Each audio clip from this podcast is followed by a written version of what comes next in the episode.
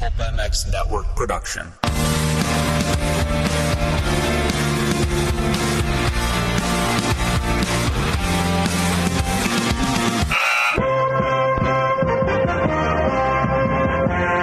Welcome to the Pulp Hockey Show with Steve Matthes. Support the show by clicking the Amazon banner on pulphockey.com before shopping. Follow the show on Twitter at Pulp Hockey. Subscribe on iTunes and find us on Stitcher or your favorite podcast app.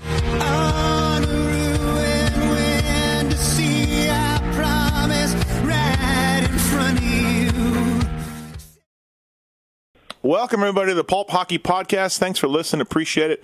Subscribe on iTunes. Get it on Stitcher. Get it on uh, pulphockey.com. We really appreciate the downloads, the listens. Go ahead and uh, give us a rating and a ranking if you want. Uh, we've been enjoying these things. Uh, Jim Fox coming up, Gord Stellick coming up, and, of course, uh, Grant Fuhr, Kelly Hrudey. A few more uh, that, that we just did, so we appreciate it. The two under underwear, the number two UNDR, the best men's underwear out there. A lot of NHL guys are using it now. Use the code Ferraro20 to save yourself money at 2under.com. And Writey Board, are you fumbling around with old school hockey whiteboards that won't erase? Tired of drawing plays over plexiglass? The solution is here, writeyboard.com. They're a, a portable, restickable hockey whiteboard that sticks to virtually any cir- surface. And uh, peel it off, slap it up in the locker room, take it down, so on and so forth. And uh, it's got patented foam technology in it. So check out uh, writeyboards.com. Use the code PULP to save yourself 50% on that. A guy on the line right now that could probably use one of these rowdy boards. He is a former NHLer, Memorial Cup winner. He uh, spent a long time in the league, scored uh, over 500 five, over 500 games, scored over a bunch of goals, and um, now doing a development uh, elite player development school in Calgary. He is a former Winnipeg Jet, Tampa Bay Lightning, Washington Capital, among others. Pat Elynuik. Pat, what's going on? Thanks for doing the show. Hey, thanks for uh, inviting me on the show and.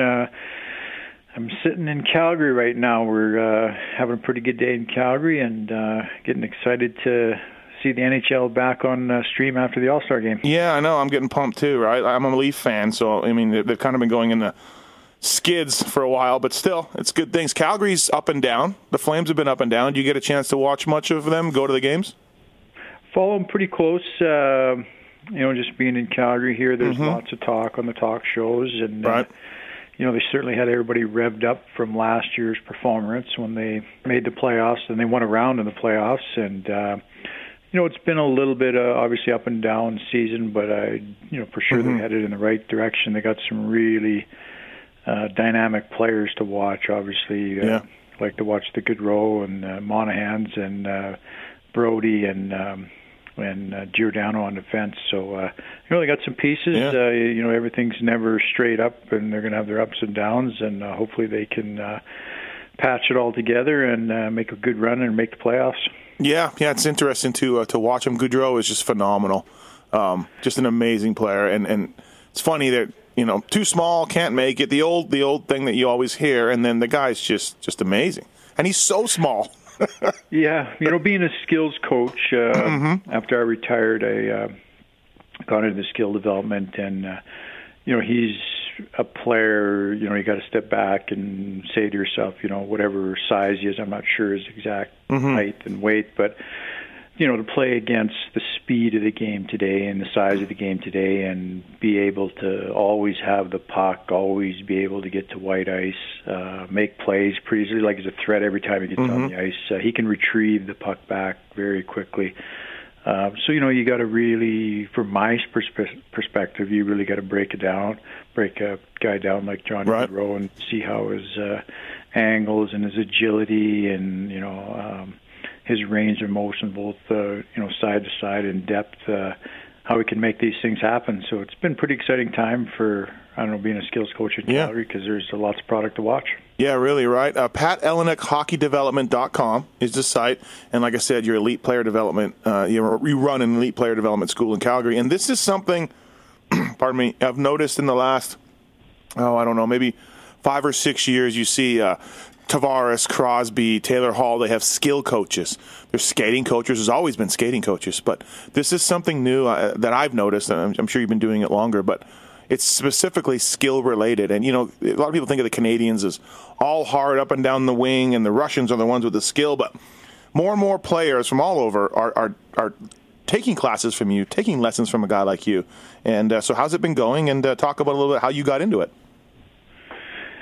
Well, you know, if you look at the game of hockey, it's so complex. There's a whole bunch of things that got to come together in order to, you know, to be an elite player. You know, just from a hockey coach perspective, when you get into systems and spacing and taking ice away and where you position yourself and you know, over the last five or six years, it changes to the forecheck or defensive zone coverage. It's a puck possession game. So, you know, you talk about being a hockey coach, that's a lot of ground to cover mm-hmm. and teach and get 20 guys on the ice to be coordinated. So then on the flip side, uh, who you inject into that hockey strategy, you know, needs to come with uh, quick feet, a good range of motion, agility, forward backwards transition, quick right. hands. Uh, you know, so you can start to see the complexities of being a hockey coach and a skilled coach. And I think over time, or maybe in the last four or five years, players, coaches, people in the industry have figured it out mm-hmm. and started to break down a lot of those compartments. And that's where the skills coach just formed, the hockey coach, and so on. Yep. And business is good? Yeah, business is yep. good. It's uh, I got a good range of players. I usually start uh, off with Pee Wee, which is um, Pee Wee, then I get into the you know the Bantam Triple A's, mm-hmm. Bantam Double A's, Midget Triple A's. Uh, guys go to the junior. I work uh, with Crash Conditioning in the summertime. He has a good mix of pros, uh, you know, guys that mm-hmm. are in the AHL, young pros. Uh, so yeah, no, I've. Um, I've uh, you know had the opportunity to get on with some really good players and some really good young players. I've been able to watch them grow over the last you know, since I started this mm-hmm. 10, 12 years. So some of the guys that we started in Pee Wee, uh, you know, you flick on the TV be, yeah. and watch them on, uh, or you started in Pee Wee and then you flick on the TV and you watch them on TV. It's, yeah. Uh, it's pretty cool. Yeah. Um, it, I, I, what I do for a living is I cover the sport of motocross and supercross, and uh, I'm a Canadian kid uh, down in, in Vegas. But I notice, like a lot of the new riders, they, they there's the same thing. Some of these old racers that were really good, train these kids and talk to these kids. And when I talk to the guys that used to race, they're like, yeah, these kids don't care much about what I did in my career. And some of these guys are really good. And look, you're Memorial Cup winner, 30 goal scorer in the league. You uh, you have some nice stats. Do the kids ask you about it? Do they even you know care about it? Like in my sport, I wish these kids would care a little bit more about a guy like yourself or these old racers. You know, they just don't. I don't know if it's just a mentality or what, but. That's a very good point you raised. Um, you know, I think the game is changing so fast. I think they they have so much access to information over video on the mm-hmm. internet or watching highlights or watching TV that I find the young players they're they're just you, you have to be two steps ahead of the of the recent way or new skill the way players mm-hmm. are doing things in order to get the respect of kids. You know, I don't think they've lost the history. Right. Um, history of the game, but I think they've really expanded their knowledge. And you know, being a coach, I think uh, in order to get respect or get their trust, you know, you have to show them or teach them something. I think that they don't already know. Yep. And today, kids are, you know, they're the student of the games. You know, with all the you know the positive things that are mm-hmm. going on in the sport, and when they're students of the game, you know, the kids learn quickly. So. Um, you know that's one thing I find working with younger players that you know they keep you on your toes, and you got to keep reinventing. You know mm-hmm. the way you teach. You know the repetitions. Uh, you know, I one thing I got a pretty simple rule. I never, you know, do the same practice twice. I know in the past a lot of yep. coaches is repetition, repetition, but I think you can put little twists in it and um, modify it, modify your drills to keep the players thinking, keep it creative. You know, keep mm-hmm. challenging mm-hmm. them, and I think that's a big part of what kids like today. Uh, 500 games in the NHL, some little bit of games in the minors. What coaches or coach did you learn a lot from as a player? Um, you know, I had a you know a really good. Uh, had John Ferguson uh, draft me late. Mm-hmm. John Ferguson. So you know, when I went to Winnipeg, I had Dan Maloney, I had Bob Murdoch uh, you know, you learn a little bit from everybody. You know, the way John presented himself, you mm-hmm. know, the way he played the game, the way he approached the game. You know, the winning attitude, the toughness. Uh, you know, getting the job done, fighting through adversity. Mm-hmm. You know, so you pick things, uh, pick things like that up. You know, Rick Bowness was assistant coach there. Uh, Alain Vigneault, you know, the, the Yep. energy those guys had. Uh, you know, so I kind of based my career on you know trying to learn what I could from from either it was my teammates or coaches, and you know just trying to inject it in your game. There's a lot of stuff you learned that you just just wasn't for you, and you didn't end up uh, using it. But there was a lo- lot of things that you know could help you along the way, and just a different look and feel. And Right. um, uh, you know, I went to Washington. I was coached by. Uh, Terry Murray, then I was uh, Terry Crisp, uh, when we played in Ottawa, I was uh, Bowness again, I think. Jacques Martin Oh, yeah. was there. Rick Bowness was there. Jacques Martin was a really, really good coach. You know, Yep. he always had a really, you know, simple way. Um, yet the message was pretty loaded to get across and get his guys to do certain things that, uh, you know, that other coaches probably couldn't. Right. Um, let's get in the time machine a little bit and talk about your career. We're talking to Pat Elynuik here on the uh, Pulp Hockey Podcast. Um, 50 goal scorer in junior, like I said, Memorial Cup, Prince Albert Raiders. Uh, eighth overall in '86 by the Jets, uh, my hometown team. Did you did you figure you'd get eighth? Was that where you were slotted? Did you want to go higher? Did you think you could go higher? How how was the draft process for you? And what did you think when Winnipeg called your name? You know, it was um, you know the draft back then uh, didn't nearly have the hype that it Right. does today, and uh, you know you kind of got an inkling. I did talk to teams, did interviews. Um, there was no combine back then, Right. uh, but I didn't really spend a lot of time talking to Winnipeg. Mm-hmm. Uh, you know, I went to the draft. Yep. I kind of, you know, your agent tells you a few things. You know, he thought I was going to go, you know, pretty high in the first round. Um, but then there's lots of good players there. You know, like uh, Brian Leach. He went, Yeah. uh, you know, later. So Leach was one, one after you. Yeah. Yeah. yeah, he was. Uh, I don't know. I don't know if he was one after me or I think it was a few Yeah. after me. But anyway, Yep. uh, regardless of you know, there's when you go into those situations, there's you got to just recognize that there's a lot of good players, and you're one of you know a few, and every team is looking for a little bit different. Uh, Mm-hmm. You know, I come from the Western League, so I think you know it was a good fit. Being it was a tough league, we had a really tough team. You know, we won the Memorial Cup, and you know, kind of cut a brand for being a Raider that you know probably attracted uh, uh, Winnipeg. Ferguson. Ferguson, yeah. you know, because uh, you had Manson on that team, Baumgartner. Uh, so you guys had, uh, you weren't scared to throw him. Um, yeah, yeah. No, we Terry Simpson was coach, and uh, you know he loved his skill, but he also, um, you know, we're getting pushed around, and he had the ability to find players that had skill, toughness, kind of all of the above type players, and you know we were able to put it together, and um, you know I probably learned to score goals uh, when I was 17 with Danny Hodgson and Dave Pasin. Okay. Um, you know, there are guys that, you know, I think I can't really recall, but I think Pasin had 70 goals, and Hodgson was Canadian Hockey Player of the Year, and Right. you know, upwards of a couple hundred points. So you know, you just had to stand back and watch the watch the show and take notes on the bench, and then you know, as I was a little bit three years younger than those guys, and uh, you know, obviously when their time moved on, then you know, I just had to go back to the notebook. Yeah, yeah, yeah. Figure it out. So you were you were fine with the Jets draft him again. You're from Saskatchewan. You're playing in Prince Albert, so big deal, right? You're just moving on one one province over. Yep, uh, it was a good fit for me. I got in there. Didn't have a very good training camp my first year. Just felt I was a little bit nervous.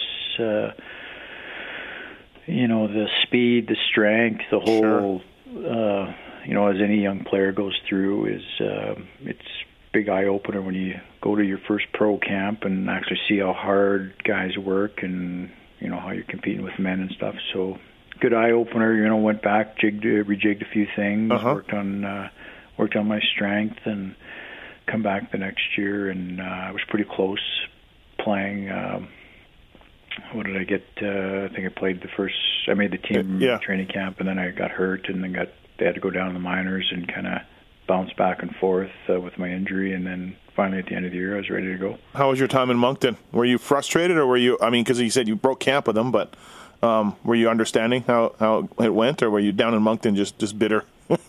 No, no. I think uh, Rick Bowness was a coach there, mm-hmm. and I can remember going down, and you know, it's a process of you got to develop your game, you got to build your game, and uh, you know, I think most players know when they really can fit in and contribute, and players know where they need a little bit more time. And I just mm-hmm. felt I needed a little bit more time, and um, you know, I, I had a pretty good run down there. I think I had thirty some games or whatever, and mm-hmm. I had fifteen or sixteen goals and thirty five points, a point a game, and then you know, my God finally got the call. You know, right. Bowness called me in and says, you know, this is your time, and you know, I don't think you're going to be back here.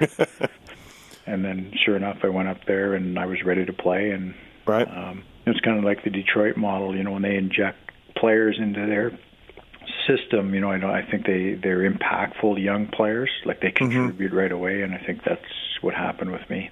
Yeah, the uh, a lot of teams an eighth overall pick, a scorer like yourself, they just put them in there and hope for the best. And you know, there's no secret why the Red Wings have been so good. They just let these guys marinate. Although not Larkin this year, but generally speaking, you spend some time down in, in Grand Rapids. You know, um, the way things go. Yeah, that's a yeah, yeah for sure. Larkin's a you know, a, you just don't see guys like him every day. yeah, yeah. Uh, you know, so obviously, you know, he he's a very very impactful right off the the, the start. But uh, you know, I I just don't see anything you know wrong with it. I think you, you got to have the confidence. You got to believe in yourself, and you know everybody mm-hmm. develops at a little bit different pace and needs more time and and you know a little bit more gameplay, and um, it all works out. Um, your first goal, uh, who was it against? Where was it? Do you remember? Your, you scored one goal in the Actually, first year. Got, yeah. Uh, yeah, I got to play. It was in Toronto Hockey Night in Canada. Uh, nice. Yeah. Popped on the ice. There's a little bit of a transition scrum in the place. Ronnie Wilson picked up the puck, went wide, and I just kind of found a seam. And as soon as I got it, a quick shot in the five hole and beat down Bester. no, nice, nice. Um, the next year, 26 goals in 56 games, 51 points in 56 games. I don't remember. I was living in Winnipeg then. I remember it was a big deal, but I, you must have been there. Must have been some Calder Trophy talk with that kind yeah, of numbers, yeah, right? Yeah. In the running, I got in there. Um, I had I was battling a shoulder injury all year, mm-hmm.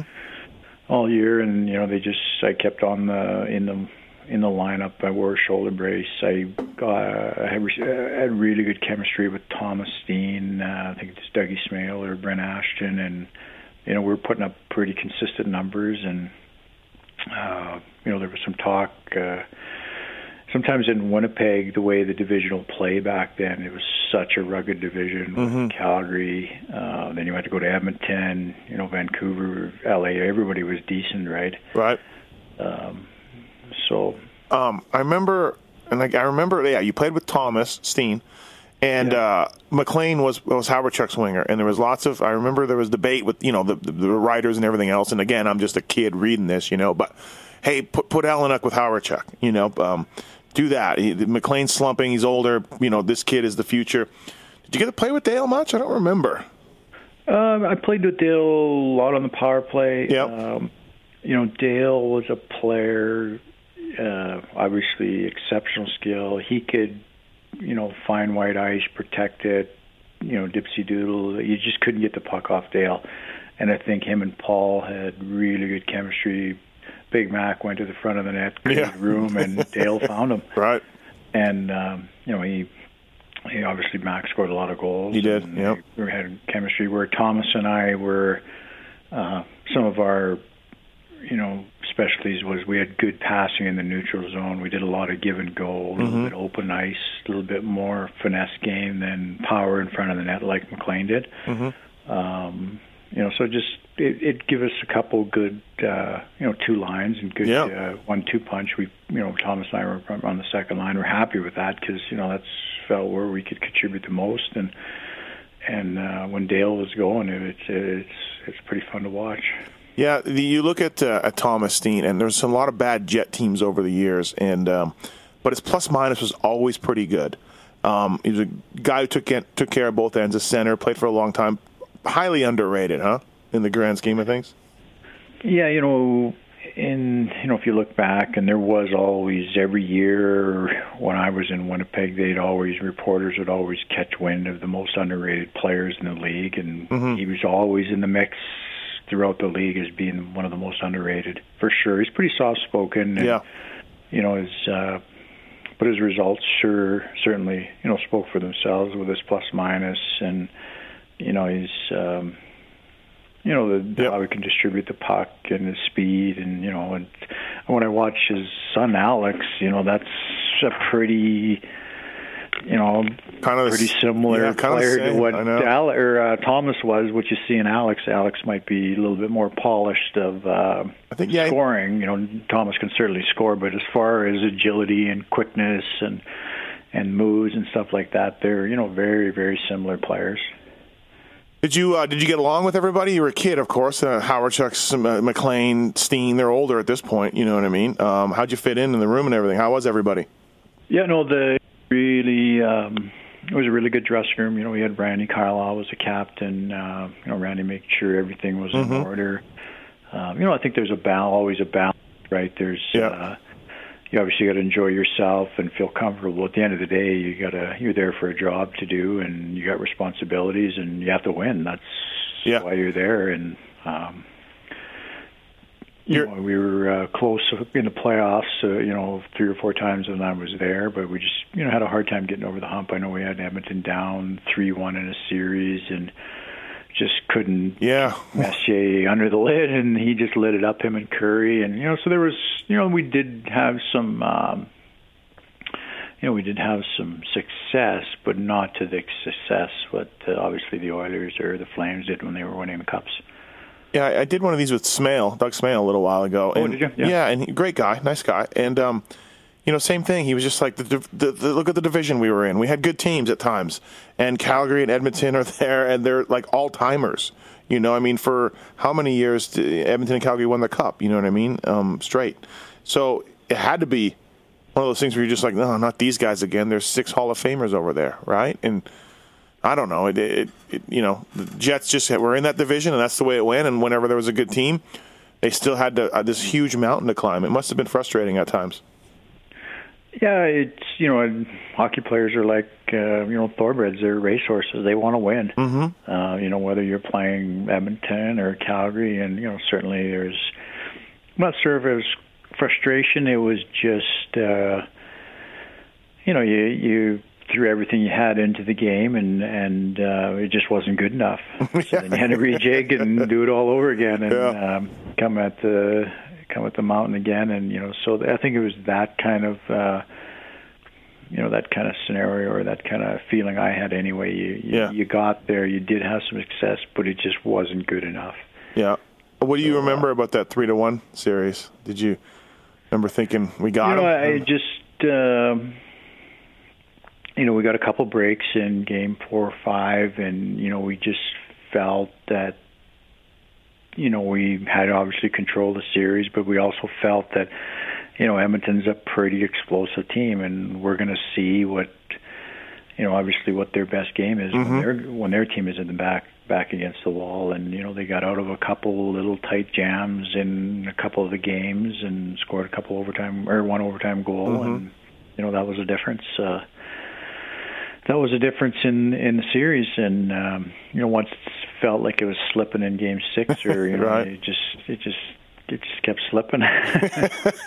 well, Gretzky, and Kurri, and and everybody else had something to do with that. I remember from as a as a as a person watching the series that it seemed like all of a sudden Fuhr was like, okay, that's it, you know, we're done, oh yeah, you know, and and that's and I just remember him wasn't the greatest, and I think it was Essensa for the Jets back then, and um, and Fuhr was just like, yeah, okay, we, we got to really buckle down now, everybody, you know, Yeah, And- no, those are players that uh, they just had to be, had the ability when things got were on the line. They they could just take their game to another level, and uh, and Yeah. uh, you know they they just didn't do it once or twice. You know they they did it Yeah. over you know how many years, right? If Right. you really add it up, so you, you know, uh, it's it's fun. It's obviously everybody's competitive, but then on the one sense, you know, you you look back and you know, yeah, I can honestly say that you know I've played against you know some of the best players. Yeah. probably going to play the game. You know, Mark Messier and Gretzky and those guys are, you know, they we all know what they're uh, what those guys did in their career and. and uh, it certainly was uh, fun to play against him. What shot? What stood out for you, especially now? Um, again, as a as a player development skills coach, what stood out for you for Hawerchuk? Like, as a guy that watches the game and nowhere near as knowledgeable as you, he kind of reminded me of Ronnie Francis. He did everything very good. You know, Kurri was fast and had a shot, and you know, you look at these guys and they have certain things that stands out in them in their career. But like with Hawerchuk, scored fifty, put up 100 points every year, much like Ronnie Francis, maybe a little bit better a scorer Dale was. But to you now, like what stood out about him? What was what was exceptional on Dale Hawerchuk's end? Uh, Dale, he can um, whatever you give him, mm-hmm. whatever the defenseman gives him, whatever the goalie gets him gives him, he will make the right play.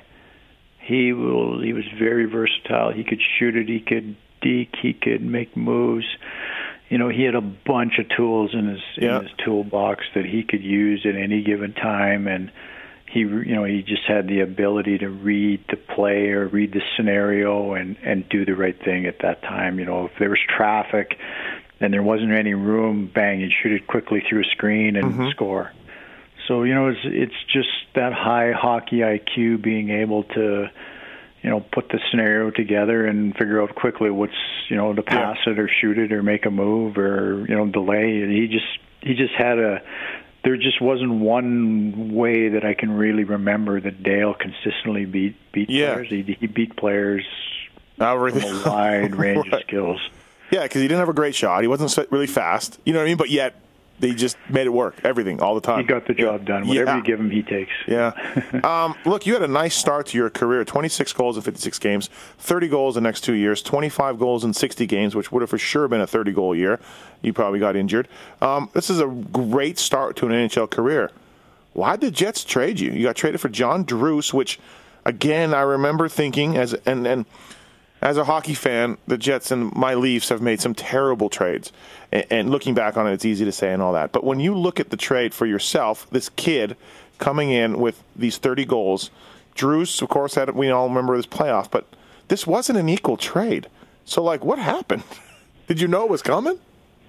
Yeah, at that year I got into, um, you know, it's kind of when salary disclosure come out, and yep. there was kind of a transition period. I should I should have figured this actually, Pat. This is yeah with the right. with the um, you know with the um, good now coming out. There was a transition period where you know he walked into the dressing room, the salary disclosure, everybody knew what everybody was playing, mm-hmm. and then, then he started with arbitration back then. I think it was one of the first or second cases uh, I was to go to arbitration after salary disclosure. Oh, okay, yeah. So then, you know, the Jets basically laid it on the line. You take this, and um, at the time, myself and the my agent thought that I should be worth this, and then you know, then bang, before you knew it, then I was going to get traded. It's crazy how it worked back and in the then, day. Yeah, uh, yeah, that's how it works. So then, you know, there's a lot more trades. There wasn't a salary cap, so you know, guys can move around pretty mm-hmm. quickly. And um, and then, uh, yeah, no, it, uh, it that's how it kind of transpired. I don't remember any of that coming out in the public, really. Do you know what I mean? About like, hey, yeah, we, no, we didn't want to pay him. Yeah, we didn't want to yeah. pay him, so we're moving him. Because again, yeah. you're a young guy Druce is a little older, and you're scoring 30, and you just get traded for him. It's like, gee whiz, guys. You know, I remember yeah. thinking, like, obviously Winnipeg was a small market and all that. You know, they had to watch the budget. But it seemed like they gave up on you a little soon, but now we know. right. Yeah, yeah. Um, so, um, did you like your time in Winnipeg? Did you like the arena, living in the city, oh, the cold, absolutely. and all that? Like, yeah, yeah. No, we, I, you know, I'm uh, a, you know, I had my best years in mm-hmm. Winnipeg. The fans, the whole, um, you know, playing in the old arena, you know, the yeah. history. Um, I'm I like Winnipeg. I go back to I'm a fisherman, a walleye fisherman, bass oh, okay. fisherman. I go back to Lake of the Woods. We had a cabin on Lake of the Woods. I still go back there nice. every summer. Yep. Um, you know, so you know, I guess people compare Winnipeg, I guess, to all the other, obviously the other places, Phoenix or wherever you're comparing it to. But uh, I have no, no yeah. qualms about playing at Winnipeg. I certainly enjoyed my time there. Thanks everybody for listening to the Pulp Hockey Podcast Show. Having a good time doing it, and uh, thanks to our guys for coming on board over at Writey Board. Writey Board's Power Play right, Whiteboard is hockey's first restickable portable hockey whiteboard that goes wherever you go. Whether it's needed at one end of the rink or one end of the country, the Power Play board sticks to any surface your team needs it. Vivid graphics and a white background on the front, removable, long lasting, air free adhesive on the back. Visualization is now your ultimate weapon. It's the most versatile, practical, and simple to use whiteboard in the world. Every rink, every team, every coach needs to get a few of these Power Play whiteboards and check them out. Use the code PULP at writeyboards.com, W R I T E Y, boards.com, to get 15% off your Power Play board. All right, back to the show. That would have been Mike Smith, not Fergie, at that point, too, right? Mike Ferguson. Yeah, there was a yeah, transition right. there. Uh, Ferguson was a GM, I think, for two or three years when I was there. Uh huh.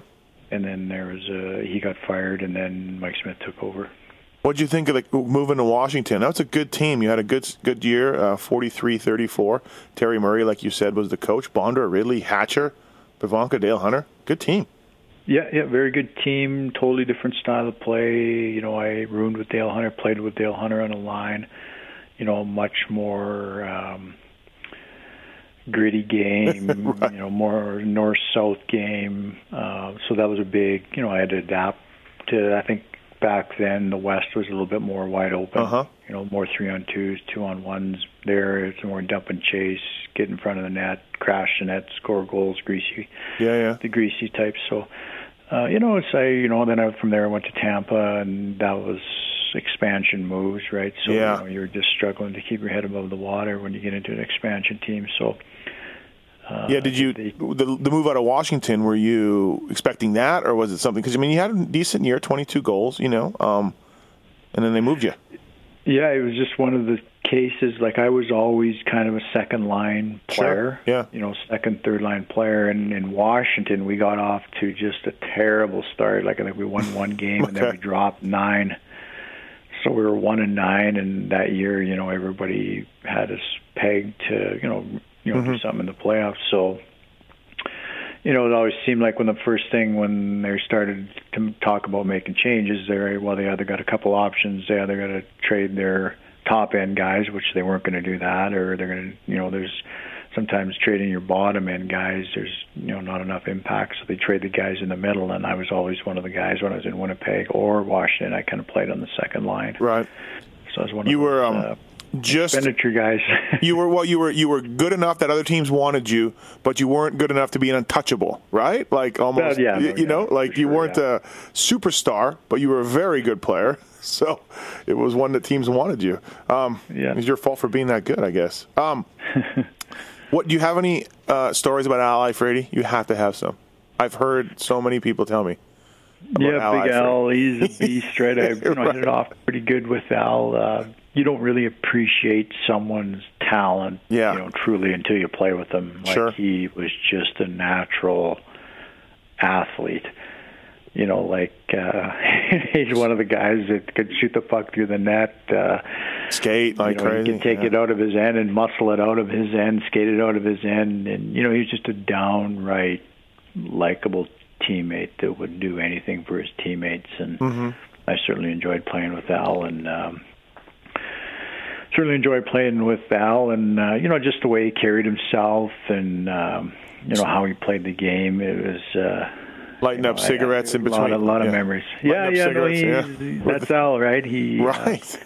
he brings it every game, and he's um, you know he does what uh, he's a very confident man, and he does what he you know thinks is is right, and you know at the end of the day, if you're getting the results on the ice, which he did, Yeah. you know that's that's when you go pro, that's that's the bottom line. How you do it is is. Uh, you know, obviously, the back and then, or it's a lot different than today Mm-hmm. with the media and social media and all that kind of stuff. Guys really have to Yeah, they can't I guess carry exactly be a little- right. little bit different, but you know, at the end of the day, it's basically the same philosophy. You gotta, you got this responsibility and this responsibility to win, and, Mm-hmm. and you got to go get it done.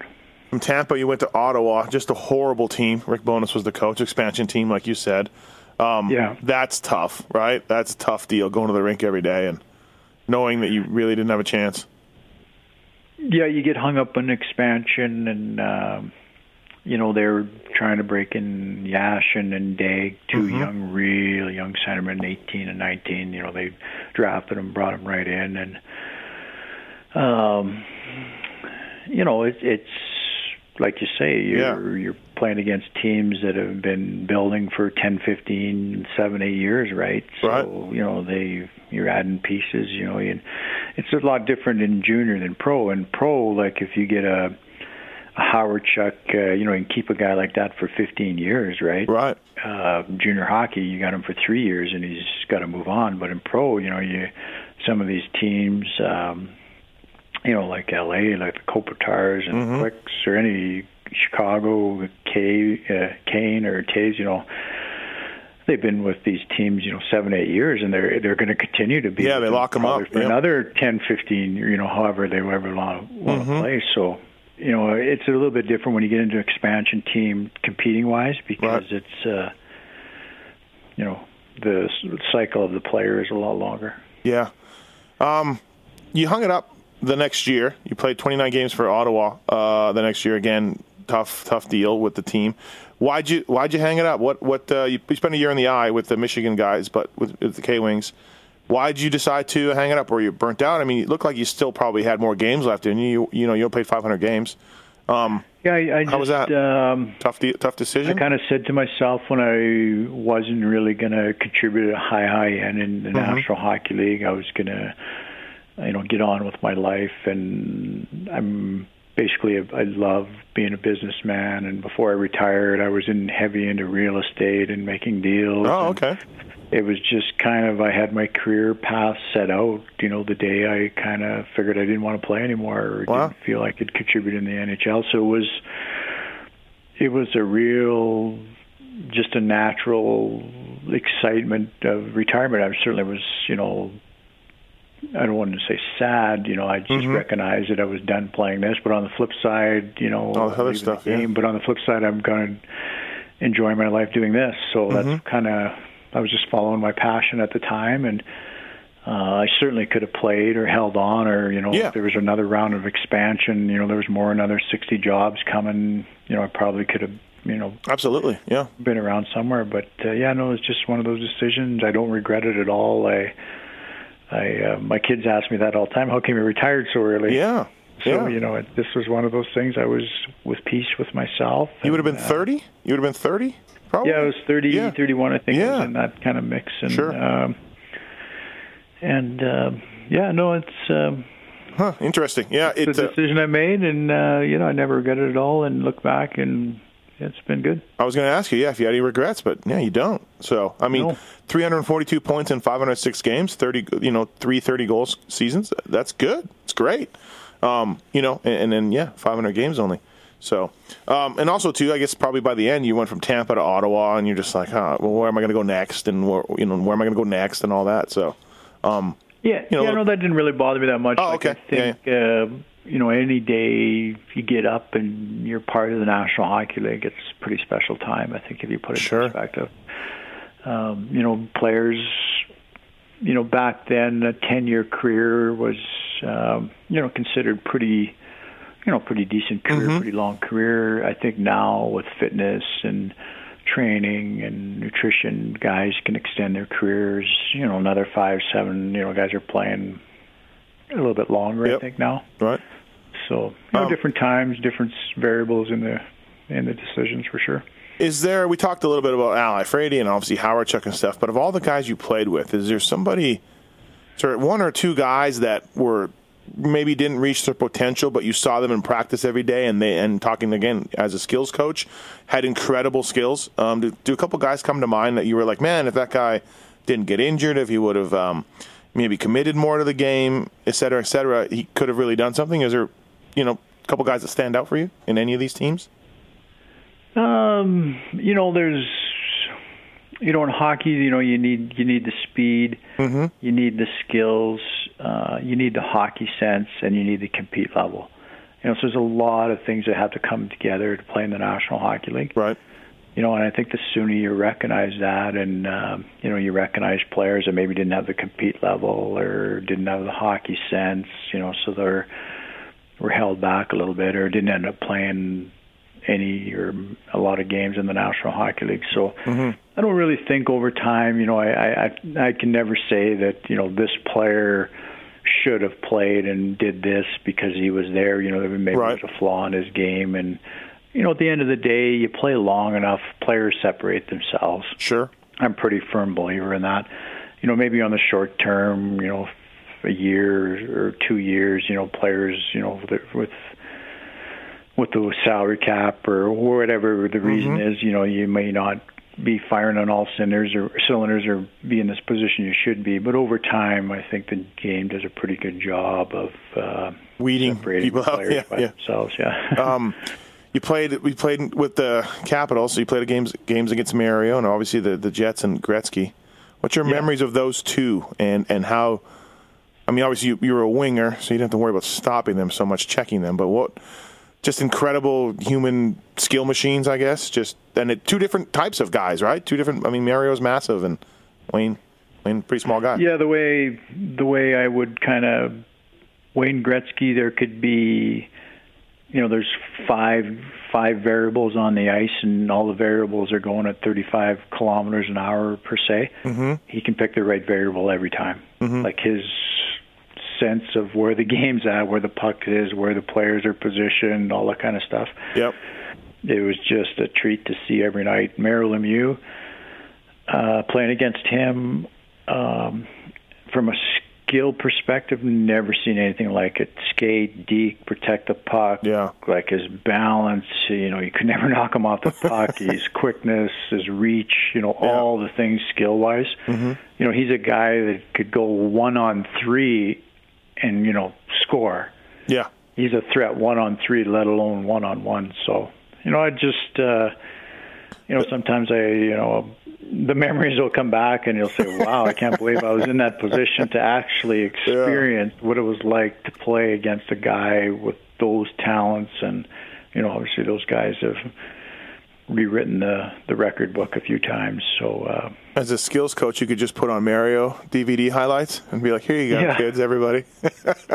be six foot yeah. four, have this stick that no one can get to. You know what I mean?" So and strong, right? Like oh really, yeah. I don't think he was a really big guy, but right when you went and battled him, and you felt the strength and you felt the, you know, was what you're up against. It was incredible.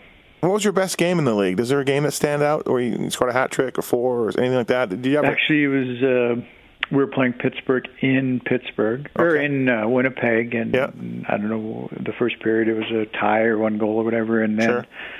in the second period, um, I ended up getting five points in one period, and we ended oh, wow. up six six one, I think, or six two. And it was against Pittsburgh. It was against Mario. Yeah. Mario was coming to town, and you know right. the big show. I, you know, I think uh, Pittsburgh. Uh, back then, they only visited uh, Winnipeg yeah. once every two years, or I'm not quite sure yeah. on that fact. Yeah. But anyway, it you know everybody in Winnipeg obviously when, wanted to see Mario, right? Yep. And uh, you know I'm, and you know I think he, he had uh, one or two goals that game as well. But uh, yeah, yeah. Yeah, yeah, no, that's probably my five points in a period. And, uh, Jeez, yeah, yeah, and then Barry Shenkarow, the owner, after the game, uh, he came down after the game mm-hmm. and uh, he gave me his tie. Oh, so Gee. that's kind of my lucky tie that I got, and I still got the tie, and I got my boys in hockey. Or Hudson, my youngest one, plays in Spokane, and uh-huh. uh, every time that he's in a little bit of slump or needs a goal or needs a good game, I tell him to pull out the lucky tie. pull out Shenkarow's tie. A lot yeah, of people, a lot of, lot, lot of, people in Winnipeg would like to set that on fire around that time. Um, you know, he wasn't. I don't know how he was. I'm sure he was a nice guy to you, but yeah. Um, you know, when when the Jets left, people people were not happy with Barry. So. Yeah, um, yeah, yeah, yeah, no business decision. Yep. Was there a goalie that had your number? Uh, somebody that stood out? I mean, obviously, maybe Fuhr is the easy answer, but um, was yeah, it... I had a pretty good run with Fuhr. Okay. Probably, you know, scored a few nice yep. goals. I had a fairly good run against Patrick Roy. Mm-hmm. Probably Dominik uh, Hasek was hard to score against. yeah, you yeah. just never could read him. Like he he did some unorthodox things that just kind of surprised you, and you just. Mm-hmm one of those things when he threw you off guard a little bit and the puck just didn't get in the net. yeah, no, exactly. Who was the who was the best goalie you played with in your career? Was there a guy that stood out? I looked. At, I looked. At, I looked played at, against Don Beaupre. Yeah. Don was pretty good, right? Kind of hard in his career. Bob Essensa was, uh, you know, uh, was was pretty good at mm-hmm. certain uh, moments in his career when he was getting through his peak of his career. Um, just trying to think. That was yeah. I did one of these with Beaupre a little while ago too. Um, yeah. He, really nice guy. He was he's, he's getting ready to play for the uh, Minnesota North Stars alumni there in the in the game oh, coming up. There you go. Yeah. yeah. So, how much do you uh, play in the old timer stuff, or do you do anything, or? Um, well, being in Calgary here, the Calgary Flames alumni are very. Um, But you're a Jet, Pat. You're not a I know Flame. I'm a Jet, but they're open to the you know anybody that plays NHL. Oh, okay. Can be part of the alumni, so they, Yep. uh, you know, they uh, open it up to uh, to other uh, NHL guys. So uh, yeah, no, I play with the alumni a little bit and do a little bit of games down there, and uh, yeah, it's pretty fun being Yeah. a skills coach or doing some of that. Right now, Yeah. I'm on the ice a lot. So Sure. I don't play uh, overly too much, but try to get out six or seven times a, a season. Who's the alumni that still has it, that hasn't lost it? Maybe it's you. Well, You're- McDonald can still shoot the puck. Really? Good. Yeah, Still? he's got that natural release, and Yeah, yeah. Pretty fun to watch. Uh, watch him out there at times. Joel Otto's another one. You know. Oh, Joel Otto. Yeah. Yeah. Big guy. Still. Those guys around. Yeah. You were like, hey guys, I remember. Could you have taken it easy back when I was a Jet? yeah. Hey, yeah, I- we got some good. Jamie Macoun. We always have a few laughs here and there. Oh yeah, yeah. Playing against each other. I really, uh, I don't like the fact that I know how it works. Phoenix has uh, Phoenix, you know, the Jets moved to Phoenix, but they have all the records and all the Steens jersey and Hawerchuk's jersey, and of course the Thrashers are now in Winnipeg. They need to give the records back to the to the Jets. You know, I don't know how that works. I guess you can't really do that, but I don't like the fact that Phoenix has all the Jets records and the Jets have Thrashers records. You know, I don't know. That's Oh yeah, I never thought of it that way. But Right. Yeah, I know it. Uh, I don't like that. Yeah, no, it's a, it's a little bit. It was a Thrashers team that come back to Winnipeg, so it's kind of a unique. Uh, Yeah. unique scenario. It wasn't a true expansion team. It was a, you know, it was a team from the past, and the other team moved out to. Right. The, so I, I, I get it. When you look at the Winnipeg Jets record for most points in a period, your name is not listed there. It's probably some Thrasher. You know. Oh yeah, So- I guess it would be in Phoenix. Right, that's what I mean. That's that's, that's bullcrap. Anyways, uh, hey Pat, thank you for doing this. Pat Elynuik, hockeydevelopment.com. Um, you're a skills coach in Calgary, so if anybody uh, look you up needs uh, needs some help with uh, any level of player, you can you can do it. Thank you for taking your time for us for this podcast. A nice little trip down memory lane. Thanks very much.